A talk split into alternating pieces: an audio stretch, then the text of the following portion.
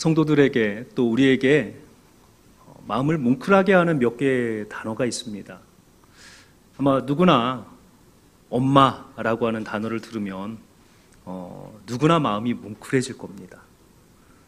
또 사랑이라고 하는 단어는 항상 우리의 마음을 또 따뜻하게 하는 단어고요. 또 하나 인간이 우리의 마음 속에서 정말 소망하는 하나의 또 단어가 있다면 행복이라는 단어입니다. 평안하십니까? 라고 우리가 묻습니다. 그런데 진짜 우리 안에 평안이 있는 사람들은요, 상황과 상관없이 그들은 그 삶 가운데서 행복하다라고 하는 그러한 어떤 느낌을 가지고 살아갑니다. 환경과는 상관없이요. 자, 그래서 성경에도 보면 행복이라고 하는 단어가 행복하다 이렇게 많이 나오지는 않아요. 그런데 우리가 많이 아는 단어에서 그 단어들이 행복이라고 하는 의미를 가지고 있는 단어들이 있습니다. 시편 1편 1절이죠. 우리는 복이 또다 이 사람이여 라고 시작하는 이 시편 전체 시편의 첫 단어가 아쉐레 행복하도다 이러한 사람이요. 죄인과 악인과 함께하지 않고 여호와와 하나님의 말씀과 함께하는 자를 행복한 사람이라라고 이야기를 하고요. 잠언 3장 19절 보면 다시 그 아쉐레라고 하는 단어를 이러한 자는 행복하도다라고 이야기를 하면서 지혜를 가진 자는 행복하도다라고 이야기를 합니다.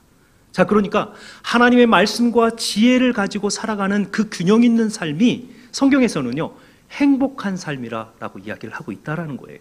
어떤 면에서 보면 기독교인들이 우리가 예수 그리스도를 믿는다면 우리는 복 받기를 원하지만 사실은 그 진정한 복은 무언가 물질로서 내가 누리는 것을 받는 것이 아니고 하나님께서 나에게 주신 삶의 존재를 하나님 앞에 이루어 드리면서 내가 내 마음으로 하나님 앞에 감사하고 내 삶의 존재를 스스로 확인하는 것이 사실은 행복이라고 하는 단어라는 것입니다. 성경에서 인생을 가장 잘 사는 방법을 성경은 이렇게 이야기를 합니다. 하나님께서 세상을 만드시면서 세상의 모든 것에는 다 목적을 두셨습니다. 그리고 그것이 하나님의 목적대로 이루어질 때 하나님께서 그 존재를 통해서 의미를 발견하십니다. 그러면 그 의미를 발견한 사물이나 존재는 하나님 앞에서 굉장히 행복하고 가치 있는 존재가 되는 것입니다. 세상의 모든 것이 그랬어요. 자연부터 사람까지 모든 것이 그랬습니다. 그래서 하나님께서 세상을 만드시면서 모든 것들을 하나님의 질서에 따라 만드시면서 보시기에 좋았더라, 좋았더라, 좋았더라. 목적대로 이루어지는, 사용되어지는 것을 보고 하나님께서 토부라고 하는 이 단어가요, 전도서에서는 행복하도다라고 번역합니다. 토부라고 하는 단어가. 하나님의 목적에 따라서 한 사람이 살았을 때 하나님이 내리는 그 토부라고 하는 이 단어가 사실은 우리가 일평생 우리의 삶의 목적으로 하나님께서 나의 삶을 보시고 보시기에 좋았더라 하실 수 있다면 내가 내 삶 가운데서 어떠한 고난과 고통과 역경을 겪더라도 우리의 삶은 하나님 앞에서 의미 있는 삶을 사는 거예요. 자, 그렇게 의미 있는 삶을 사는 사람이 느끼는 감정이 행복이에요. 행복. 그러니까 우리는 행복을 느낀다라고 할 때, 와, 새로운 아파트, 새로운 차, 새로운 직장, 내 명예, 학위 이런 걸 받으면 내가 행복할 것이다라고 생각합니다. 그런데요. 그 모든 것들은 언젠가는 사라집니다. 그러면 우리가 그것을 행복을 목적을 놓고 살아가는 사람은요, 이미 불행을 전제로 가지고 살아가는 사람이에요. 왜냐하면 어느 것도 영원한 것이 없습니다. 우리가 정말 소유하려 하는 것, 어느 것도 영원한 것이 없어요. 그러면 그것을 얻고자 행복을 추구하는 사람은 그 행복 안에 이미 불행을 전제하고 살아가는 사람이 언젠가 나는 불행해질 것이다. 진정한 행복은 나의 삶 가운데서 하나님께서 세워놓으신 목적을 발견하고 그 목적을 그때 그곳에서 이루어 드릴 수 있는 사람, 이러한 사람이 정말 행복한 사람이에요. 그래서 우리는 행복이라고 하는 단어의 반대말을 생각하면 불행이라고 생각할 거잖아요. 성경에서는요, 행복이다라고 하는 이 단어의 반대말을요, 죄라고 이야기합니다. 죄. 행복하지 못한 자, 하나님의 목적대로 살아가지 못한 자는 다 죄악 가운데 살아간다고 이야기해요. 죄라고 하는 단어를 히브리어에서는 하나의 화살이 가서 관역에 정확하게 맞는 것을 그것을 하나님이 바라보실 때 토브라라고 이야기를 하고 죄는요 이 화살이 관역을 벗어나는 모든 것을 다 죄라고 이야기를 합니다. 그래서 성경에 보면 죄를 윤리적이고 도덕적인 죄뿐만 아니고 우리의 삶 가운데에서 하나의 화살이 출발을 해서 달려가다가 관역을 향해 달려가다가 그냥 스스로 뚝 떨어져 버리는 거예요. 내 삶을 포기하고 하나님의 목적대로 살지 않는 게으름이죠. 성경은 분명하게 인생의 게으름을 죄악이라고 이야기합니다. 왜냐하면 관역을 향해 달려가다가 내가 스스로 포기해 버리는 거예요. 또 하나의 죄의 모습은 처음부터 시작할 때 관역을 향해 달려가는 것이 아니고 내가 원하는 삶의 형식을 방식을 향해서 처음 출발할 때부터 방향을 전혀 다른 곳을 향해 달려. 이건 죄악이라고 분명하게 이야기합니다. 내 삶의 목적이 살아가는 이유가 삶의 방향이 하나님께서 원하시는 삶이 아니고 내가 원하는 삶을 살아가는 사람은 비록 그가 세상에서 큰 흉악범이 아닐지라도 하나님께서 보실 때 의미 없음 인생을 바라보시고 하나님께서 너의 인생은 나의 삶 내가 볼 때 어떠한 의미도 나에게 주지 못한다. 가장 불쌍한 사람이죠. 의미 없음이라고 하는 이야기를 듣는다면 우리 인생에서 가장 우리는 잘못 사는 인생에 바로 처음부터 방향이 잘못되어져. 마지막 죄악을 성경에서 이야기할 때는요. 내가 이 관역보다 뛰어 넘어가는 거예요. 내 힘으로, 내 노력으로, 내 능력으로 내 삶을 내가 최선을 다해서 사는 거예요. 처음에는 관역을 향해 나아가는데요. 관역을 향해 나아가기 위해서는 방향과 속도가 일정하고 정확해야 됩니다. 지점 지점마다 하나님께서 정해주신 방향과 속도를 맞춰야만 정확하게 인생의 목적에 부합한 관역에 맞는데 어느 일순간에 내가 하나님이 명령하신 것보다 더 빠른 속도로 달리기 시작하는 거예요. 내가 내 능력으로, 내 열심으로, 내가 최선을 다해서 내 인생을 내가 더 멋지게 살아갈 수 있다라고 최선을 다해 살아가는 거예요.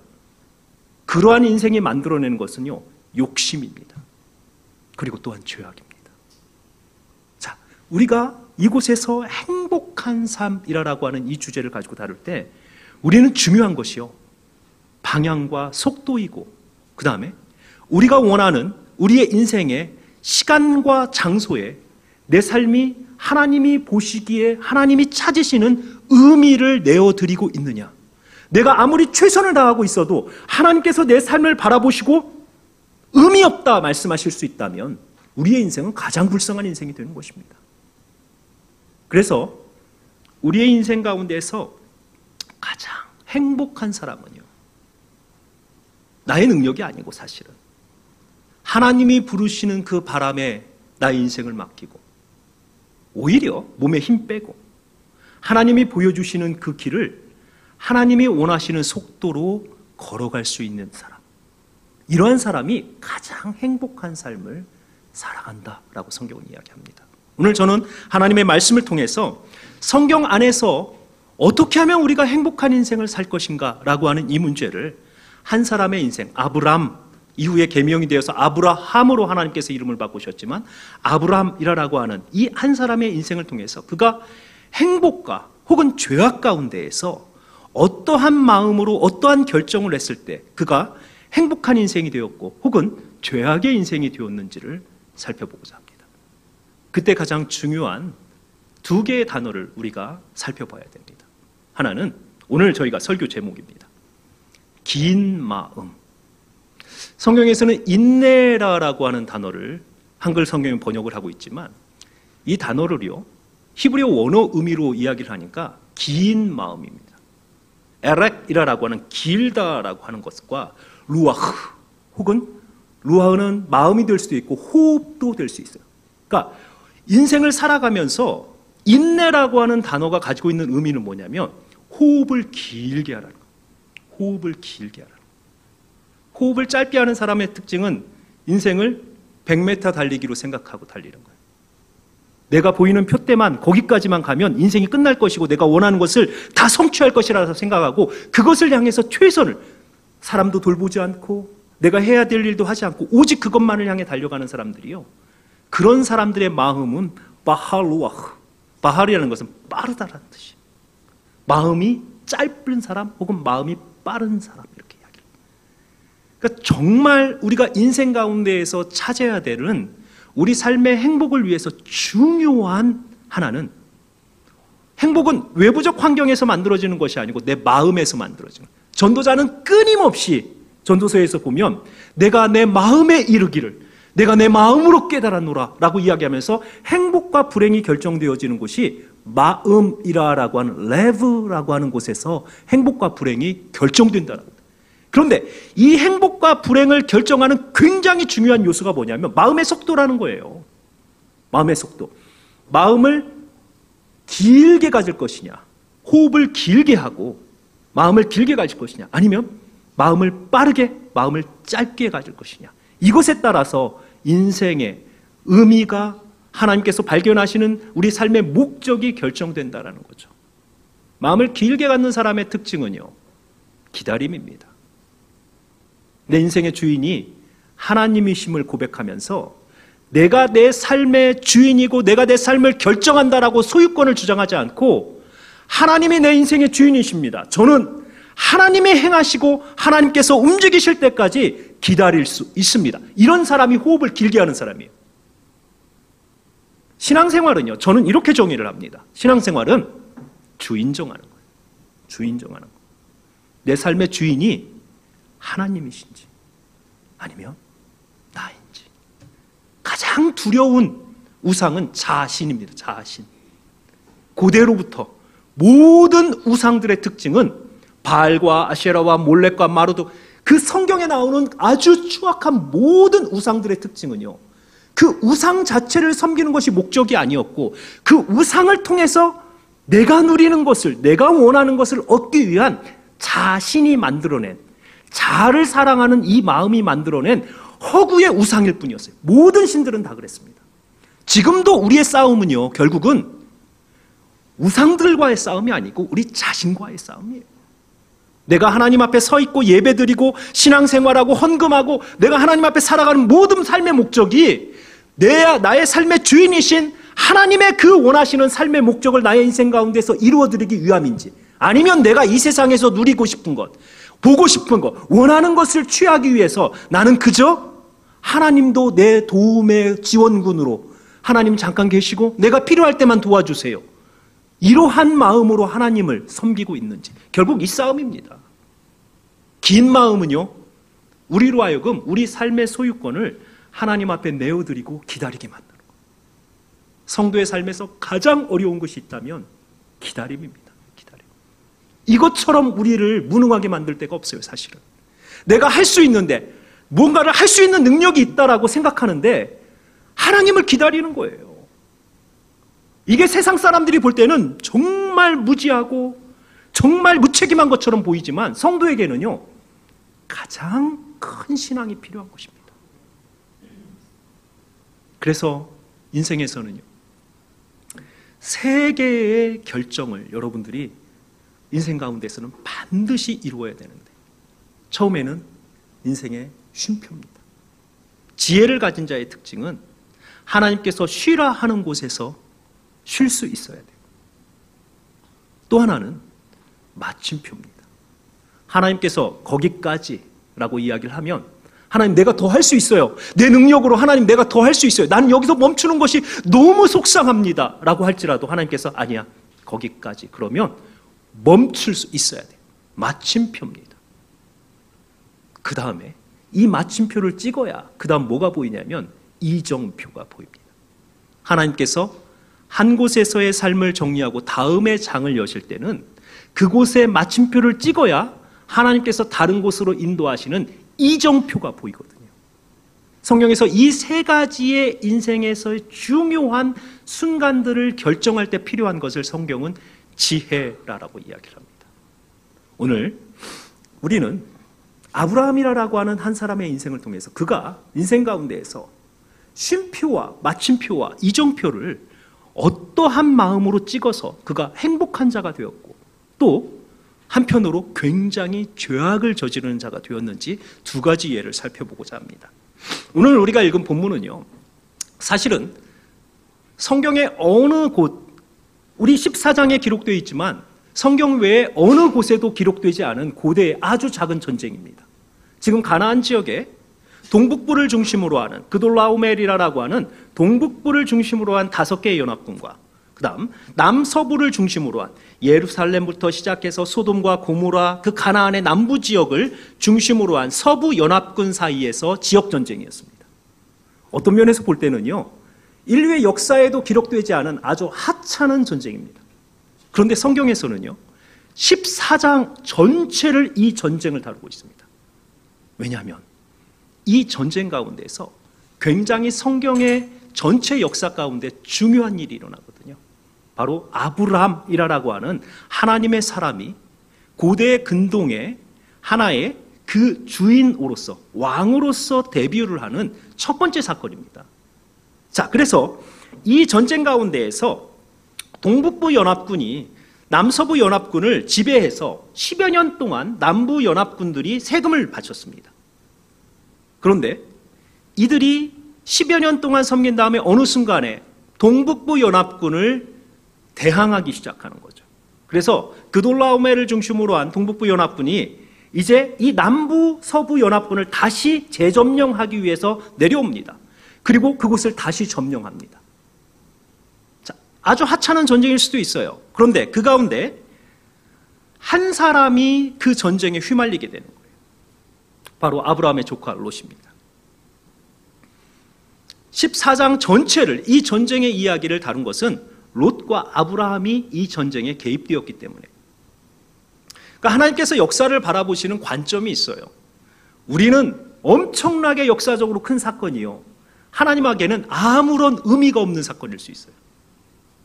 그런데 우리가 바라볼 때는 세상 사람들이 바라볼 때는 아주 하찮은 일이 하나님에게는 너무도 큰 일로 보이는 거죠.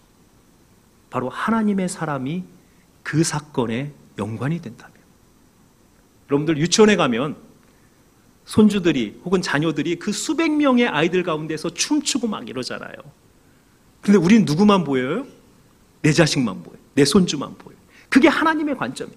역사 가운데서 무슨 일이 일어나든 그 가운데 하나님의 사람이 없다면 하나님은요, 그것이 의미 없음이에요. 그러나 아주 작은 사건이라도 그 가운데 내 자식이 있으면요. 하나님은 그곳에 주목하기 시작하신 겁니다. 자, 그래서 하나님께서 그 전쟁 가운데에서 롯이, 주카 롯이 잡혀갑니다. 아브라함이요. 그, 이, 이 사건 이전에는 그냥 지역에서 이방인으로 들어와 살던 아브라함이 역사의 주인공으로 등장을 합니다.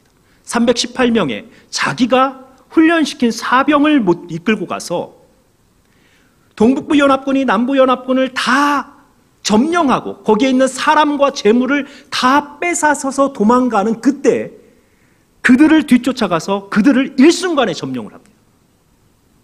자, 이 전쟁이요. 왜 중요하냐면 적어도 아홉 개 국가의 군사와 부가 집중되어져 있는 전쟁입니다. 그러니까 우리가 이제 전쟁이라고 하는 것을 고대 전쟁의 패턴을 좀 여러분들이 이해하셔야 되는데요. 전쟁을 나갈 때는 사람들은 군사들은 그들을 보호한다라고는 온갖 부적과 신들의 그 어떤 상징하는 코걸이, 귀걸이, 금과 은을 가지고 신상들을 몸에 다 자기의 낙타나 이런 곳에다 다 달고 갑니다. 부적들이 자기를 지켜줄 수 있다라고 생각을 한 거예요. 그러니까 여러분 이 목걸이의 기원이 결국은 고대의 부적이었습니다. 그래서 칼이 베어지면 가장 크게 다치는 곳, 그곳에다가 그 신들의 자기들이 달의 모양, 해의 모양 이런 것들을 가지고 부적을 달았던 거예요. 코걸이, 호흡이 있는 귀걸이 다 마찬가지입니다. 자, 그렇게 불을 가지고 전쟁에 나가는데 고대 전쟁의 패턴은 뭐냐면요. 전쟁에 사람을 모을 때 정식 군대가 없는 경우가 많고 군대에 나가면 군인들은 자기가 죽인 사람이 가지고 있는 모든 재물은 다 자기 거예요. 죽이고 나서 그래서 자기만의 마크를 해놓습니다. 그 시체에다가 자기만의 마크를 해놔요. 죽이고 나서. 그리고 그 사람이 가지고 있는 것은 장군이라 할지라도 왕이라 할지라도 그 소유를 뺏지 못합니다. 전쟁이 다 끝나고 나면 자기가 해놓은 마크를 찾아가서 그걸 다 취하는 거예요. 자, 그러니까 지금 아브라함이요. 북부, 동북부 연합군의 다섯 개 나라가 남부 연합군을 치고 나서 네 개 나라를 치고 나서 아홉 개의 나라의 부가 한 곳에 집결되어 있는 거예요. 그런데 아브라함이 318명의 사병, 여기서 보면 노예라라고 되어 있습니다. 자, 노예는 비록 자기가 죽이는 것이지만 모든 소유가 다 주인에게 속하는 겁니다. 그러면 쉽게 계산을 하면 아브라함은 그 순간에 그곳에서 승리한 전리품을 가지고 가서 자기가 살고 있는 헤브론에 가서 나라를 세우면 그 지역에서 가장 부강한 나라를 일순간에 세울 수 있는 인생의 기회가 온 거예요. 자, 이 사건이에요. 자, 아브라함의 선택을 보자는 거예요. 이렇게 중요한, 어쩌면 창세기 12장 1절과 3절에 보면 하나님께서요, 아브라함에게 세 가지 약속을 주십니다.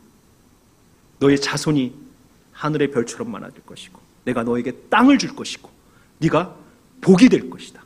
너로 인하여 모든 민족이 복을 받게 될 것이다. 라고 하는 땅과 자손과 복이라라고는 이 세 가지 언약을 하나님께서 아브라함에게 주십니다.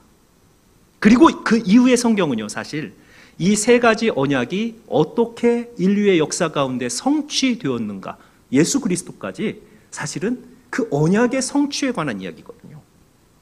자, 이런 과정에서 아브라함에게 기회가 온 거예요. 짧은 순간에 세 가지 땅과 자손과 복이라라고 하는 것을 일순간에 이룰 수 있는 인생의 절호의 기회가 온 것입니다. 아브라함이 전쟁을 마치고 오는데요. 이 빼앗겼던 남서부 연합군에 빼앗겼던 네 명의 왕이 아브라함을 왕의 골짜기, 사웨의 골짜기라고 하는 왕의 골짜기로 와서 맞습니다. 자, 그들의 마음은 참 복잡했을 것 같아요. 한편으로는요, 자기들이 빼앗겼던 모든 것을 아브라함이라고 하는 한 사람이 가서 찾아왔으니까 한편으로는 다행이다. 라는 마음을 들었을 거예요. 또 한편으로는요, 전혀 등장하거나 주목받지 못했던 한 이방인이 그 많은 부, 부와 군사력을 이제는 소유하고 자기들이 살고 있는 땅으로 내려오고 있는 거예요. 그 마음 속에 두려움의 마음도 있었을 거예요. 우리가 저 사람을 어떻게 이제 대해야 될 것인가 라고 하는 두려움이 있었을 것입니다. 그래서 그들은 사회 왕의 골짜기, 사실은 이곳에서 왕들이 회담을 하던 곳이에요. 전쟁을 마치고 나면 그곳에서 왕들이 회담을 하는 왕의 골짜기로 모입니다. 2차 세계대전이 끝나고요. 포츠담 회담이 열렸죠. 미국, 영국, 중국 같은 나라들이 전쟁 이후에 세계 질서를 어떻게 할 것이냐라고 하는 포츠담 회담이 열린 사실은 그 회담과 동일한 이제 전쟁을 마치고 나서 이후에 그 가나안의 질서를 이제 어떻게 할 것이냐 이 아브라함이라는 사람을 우리가 어떻게 인정을 해야 될까 어디까지 왕으로 인정할 것이냐 관계를 어떻게 해야 될 것이냐 이게 지금 결정돼야 되는 순간입니다.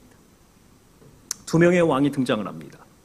살렘 예루살렘 왕 멜기세덱이 옵니다. 멜기세덱은 지극히 높으신 하나님을 섬기는 자라고 돼 있고 신약에서는 예수 그리스도의 하나의 전형으로 이야기를 합니다. 멜기세덱은요. 이 아브라함의 이 행동이 하나님께서 그 역사 가운데에서 주인으로서 행동하신 것을 고백을 합니다. 그래서 아브라함을 축복하고 아브라함에게 평화를 이야기를 합니다. 어떤 면에서 보면 떡과 포도주를 가지고 나와서 아브라함에게 환대를 베풀고 있는 멜기세덱.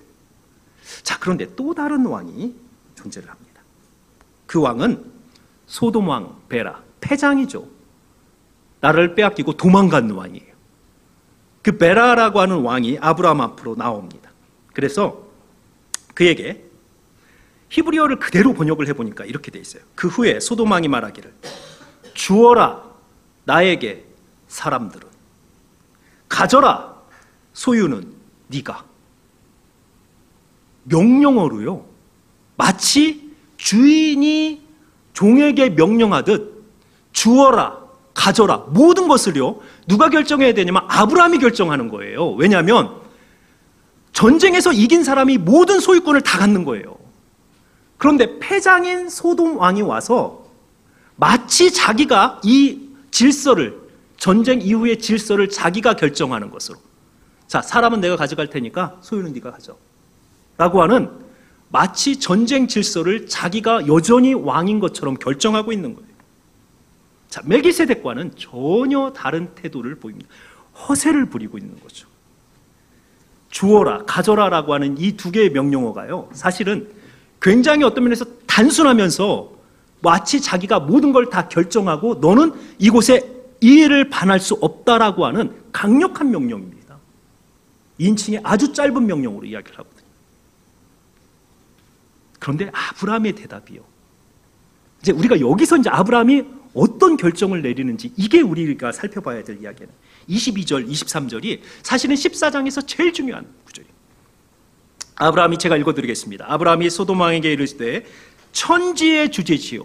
사실은 하늘과 땅의 주인이시요. 라는 이야기예요. 하나님께서 이 하늘과 땅의 주인이십니다. 라고 하는 걸 고백하는 거예요. 지극히 높으신 하나님, 하나님께서 통치하고 계십니다. 라고 하는 소유권과 통치권을 인정하는 거죠.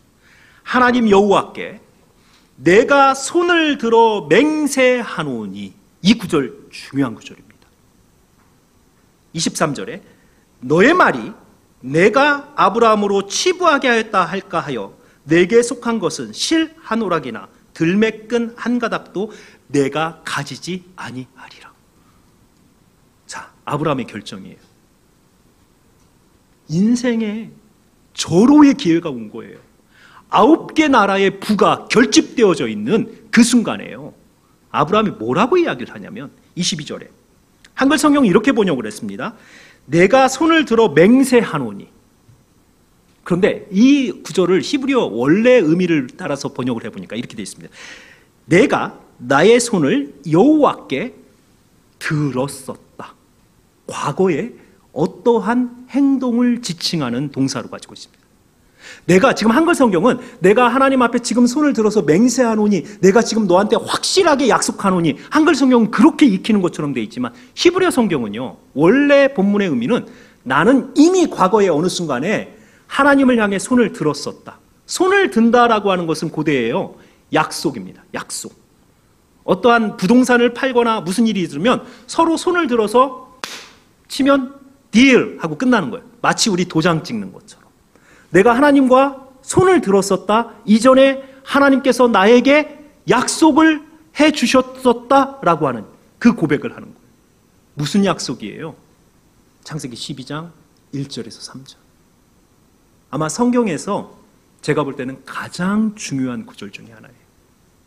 왜냐하면 그곳에 하나님께서 내가 너로 내가 너를 축복하여 내가 너에게 끊임없이 주어는 하나님 대상은 아브라함과 아브라함의 후손 그 다음에 하나님께서 주시는 것은 땅과 자손과 복이라라고 하는 하나님께서 선택하신 아브라함과 아브라함의 후손들에게 이후에 어떻게 행하실지를 다 그 세 개의 구절에 다 담고 있습니다. 거기에서 핵심은 뭐냐면요. 하나님께서 행하신다는 거. 내가 하겠다. 내가 너로 하여금 큰 민족을 이루고, 내가 너로 하여금 강하게 하고, 내가 너로 하여금 땅을 차지하게 하고, 이 하나님의 내가 너로 하여금 이라라고 하는 이 구절이요. 성경 전체를 붙들고 있는 허리예요, 허리. 하나님의 백성의 삶은요, 하나님께서 행하시는 거예요. 우리의 노력으로, 우리의 능력으로 우리의 인생을 살아가고 있다고 생각한다면 여러분, 다시 한번 하나님 앞에 서십시오. 우리의 삶은요, 뒤돌아보면 뒤돌아볼수록, 하, 하나님께서 나의 인생 가운데서 역사하셨구나. 내 힘으로 된 것이 아니고 이건 하나님께서 행하셨구나. 그것을 고백하는 사람이 진짜 성도이고 그것을 고백하는 사람이요 하나님을 만난 자예요. 내가 정말 성도인지 헷갈리시는 분들 하나의 딱 점검표가 있어요. 지금까지 살아오셨던 인생을 정리해 보세요. 그리고 아 그때 내 힘으로 내가 했어. 다 내가 결정한 거야. 내 능력으로 했어. 그러면 다시 주님 앞에 서십시오. 그러나 하, 나는 그때 이렇게 하려고 했는데 하나님께서 그때 나를 그 사람을 만나게 하고 그 어려움을 당하게 하고 그 고난 가운데 처하게 하신 것이 다 하나님의 뜻이 있었구나. 인생 가운데 하나님의 손길이 발견된다면 하나님의 사람입니다. 지금 이곳에서도 아브라함이 고백하는 건 뭐냐면요. 야, 소도망. 네가 가지고 있는 그걸 가지고 나중에 너는 내가 아브라함을 부하게 했어. 저거 다 내 거야, 사실은. 그 말을 내가 들을까 하여. 왜냐하면 너의 힘이 아닌 하나님의 힘으로 나는 강대하게 될 것이고 나는 부하게 될 것이고 나는 번창하게 될 것이기 때문에 왜냐하면 하나님께서 약속을 주셨기 때문에 내가 너에게 속한 것은 실 한 오락이 들매끈 하나라도 이곳에서 취하지 않겠다. 이 결정 쉬운 결정입니다. 지금 여러분들의 인생 가운데에서 가지고 있는 것이요. 누군가가 여러분들에게 자, 이만큼을 줄 테니까 나중에 인생을 이야기할 때 내 덕으로 살았다고 이야기해. 그러면 여러분, 아유, 감사합니다. Thank you죠. 하고 받을 거예요. 아, 내가 나중에 감사함을 표할게요. 하고 받을 거예요. 아브라함은요, 이곳에서 하나님이 내 인생 가운데서 약속을 주셨기 때문에 그 하나님은 반드시 지키시는 하나님. 하나님의 특징은요, 성실하신 하나님. 한 번 말씀하신 것은 반드시 이루시는 하나님. 아브라함은 그 하나님을 믿은 거예요. 지금 이곳에서 우리가 이 아브라함의 마음에는 뭐가 있었습니까? 호흡 길게 한 거예요. 호흡. 내 눈에 보이는 이것이 내 인생의 절호의 기회지만 짧은 마음, 급한 마음으로 이것을 내 거라라고 소유화권을 주장하는 것이 아니고 오히려 아니야. 이건 하나님께서 나에게 주신 내가 하나님의 그 약속을 이룰 수 있는 기회가 아니야. 비록 커 보이지만 이것은 때가 아니고 하나님의 방법이 아니야. 그러면 no. 나는 이것을 취하지 않겠노라. 이 결단이 필요한 거예요. 이거요. 하나님의 사람들만이 할 수 있는 일이에요. 세상의 사람들은 보이는 것을 마음에 담습니다. 하나님의 사람들은요. 마음에 있는 걸 가지고 세상에 보이는 것을 부정하는 게 하나님의 사람들이에요. 왜냐하면 하나님이 우리 안에 약속을 주셨기 때문에. 이게 더 크기 때문에 세상에 어떤 것이 크게 보일지라도 그것을 정말 분토와 같이 배설물과 같이 여길 수 있는 그 마음이 하나님의 사람들의 마음이거든요. 아브라함이 그것을 보여준 거예요. 긴 마음이죠. 하나님을 기다릴 수 있는 마음. 하나님께서 이루실 것이야. 하나님을 기다릴 수 있는 마음. 사랑하는 성도 여러분, 우리도 인생 가운데요. 내 눈에 보이는 것이 나에게 정말 절호의 기회처럼 보이는 때가 있습니다. 우리가 많이 실수하는 것이 그거예요. 하나님이 주신 복이라고 착각하고 그것을 덜컥 잡는 겁니다. 그러면 그것이 오히려 우리로 하여금 하나님을 멀어지게 하는 그런 일이 될 때가 많습니다. 직장이 됐건 사업이 됐건 관계가 됐건 모든 것에서 우리는 이 선택의 순간에 무엇을 찾아야 되냐면 내가 이것을 선택함으로 하나님께서 내 인생 가운데서 부여주신 이 목적대로 나의 삶의 화살이 정확하게 나아갈 것이냐 속도와 방향이 내가 이 일을 통해서 그대로 하나님 앞에 나아가는 것이냐 아니면 오히려 나로 하여금 다른 방향으로 다른 속도로 떨어지게 할 것이냐 이것을 결정해야 된다는 거예요. 아브라함은요 이것이 하나님이 나에게 주신 삶의 목적을 오히려 방해한다. 그렇기 때문에 no 나는 취하지 않겠다라고 생각. 이 결정이 아브라함에게 어떤 영향을 주었냐면 이게 14장이거든요. 15장에 가면 하나님이 아브라함을 만납니다. 15장. 그리고 마치 네가 필요한 것이 무엇이냐라고 묻습니다. 아브라함은요. 나에게는 내 후사가 없습니다. 다메섹 사람 이 엘레스엘밖에 내가 이 재산을 내 가문을 물려줄 사람이 없습니다. 하나님께서요. 너에게 가장 필요한 것을 네가 네 눈에 보이는 큰 것을 나를 위해서 노 거부했기 때문에 내가 너에게 가장 필요한 것을 주리라. 자손을 약속해 주세요. 이 사건 이후에 아브라함에게 하나님께서 15장에 자손을 약속해 주십니다. 그리고 너의 자손이 많아질 것이다. 아브라함에게 그 많은 재산들은요. 어쩌면 행복, 우리가 지금 추구하는 행복처럼 아, 행복하다 느낄 수도 있을 거예요. 그러나 시간이 지나고 어차피 죽으면 아무런 의미 없이 사라지는 행복입니다. 하나님이 진짜로 주시는 행복은 하나님께서 아브라함을 통해서 이루고자 하는 그 자손이라고 하는 그 후사를 얻을 수 있는 그 복을요, 하나님께서 이 눈에 보이는 것을 거부한 아브라함에게 하나님께서 약속으로 주십니다. 자, 16장에 가니까 아브라함이 이 하나님으로부터 언약을 받았는데요. 10년이 지나도 가나안 땅에 거한 지 10년이 지나도 언약은 있는데 이루어지지 않는 거예요.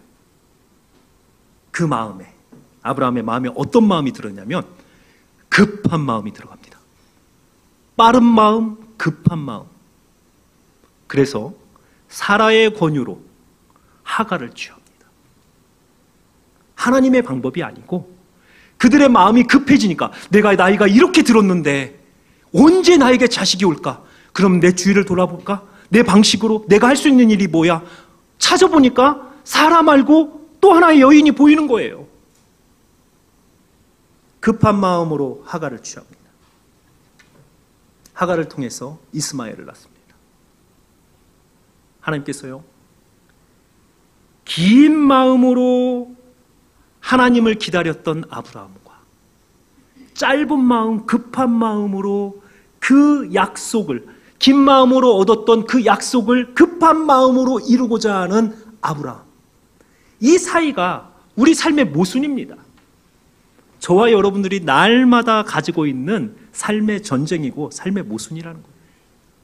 우리가 신앙으로 하나님 앞에 고백을 할 때는요, 얼마나 하나님 앞에 우리가 정말 모든 것을 포기하고 하나님 앞에 헌신하는 모습인지 몰라요. 그런데 그러한 사람이요, 어느 순간에는요, 한 시간을 못 기다립니다.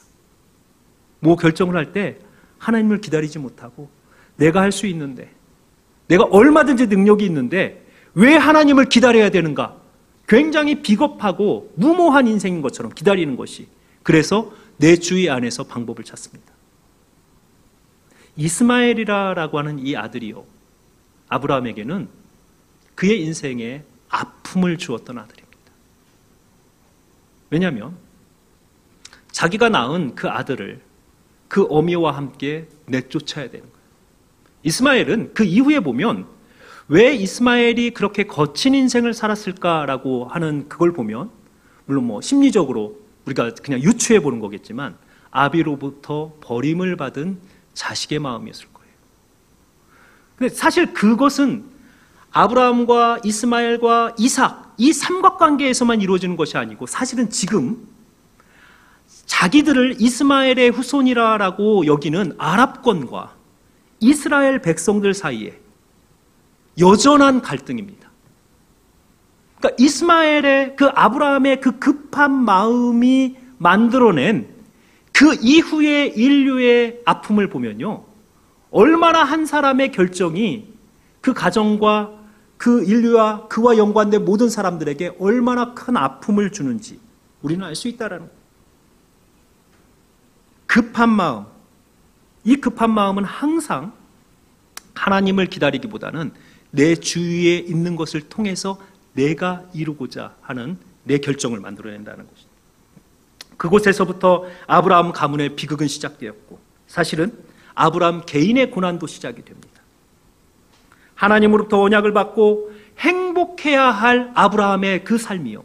이후에는 사실은 그 떠난 아들 때문에 굉장히 고통받는 인생이 될 수밖에 없었다라는 거죠. 그리고 그 잘못된 결정이 이후에 끊임없는 하나님의 언약의 백성들이 가나안 땅에서 하나님의 나라를 이루고 살아야 되는 그 하나님의 백성들에게 끊임없는 위협과 도전으로 다가왔던 사람들이 바로 이 이스마엘의 후손들입니다. 우리의 삶은 하나님 앞에서 기다리는 인생입니다. 내가 무언가를 결정하기보다는 하나님의 뜻을 기다리는 것이 인생의 의미를 찾는 데 가장 좋은 방법이에요. 우리에게는 기다림이라고 하는 것을 앞에 놓고 보면 굉장히 비겁해 보이는 거예요. 언제까지요? 라고 하는 이 질문을 던진 거예요. 언제까지 기다려야 됩니까? 하나님께서 행하실 때는요, 항상 우리 앞에 행하시면서 우리에게 하나님의 행하심의 사인들을 보여주십니다. 그러니까 인생을 성경에서 가장 많이 인생을 묘사하고 있는 것이 길이라고 하는 표현. 길이라고.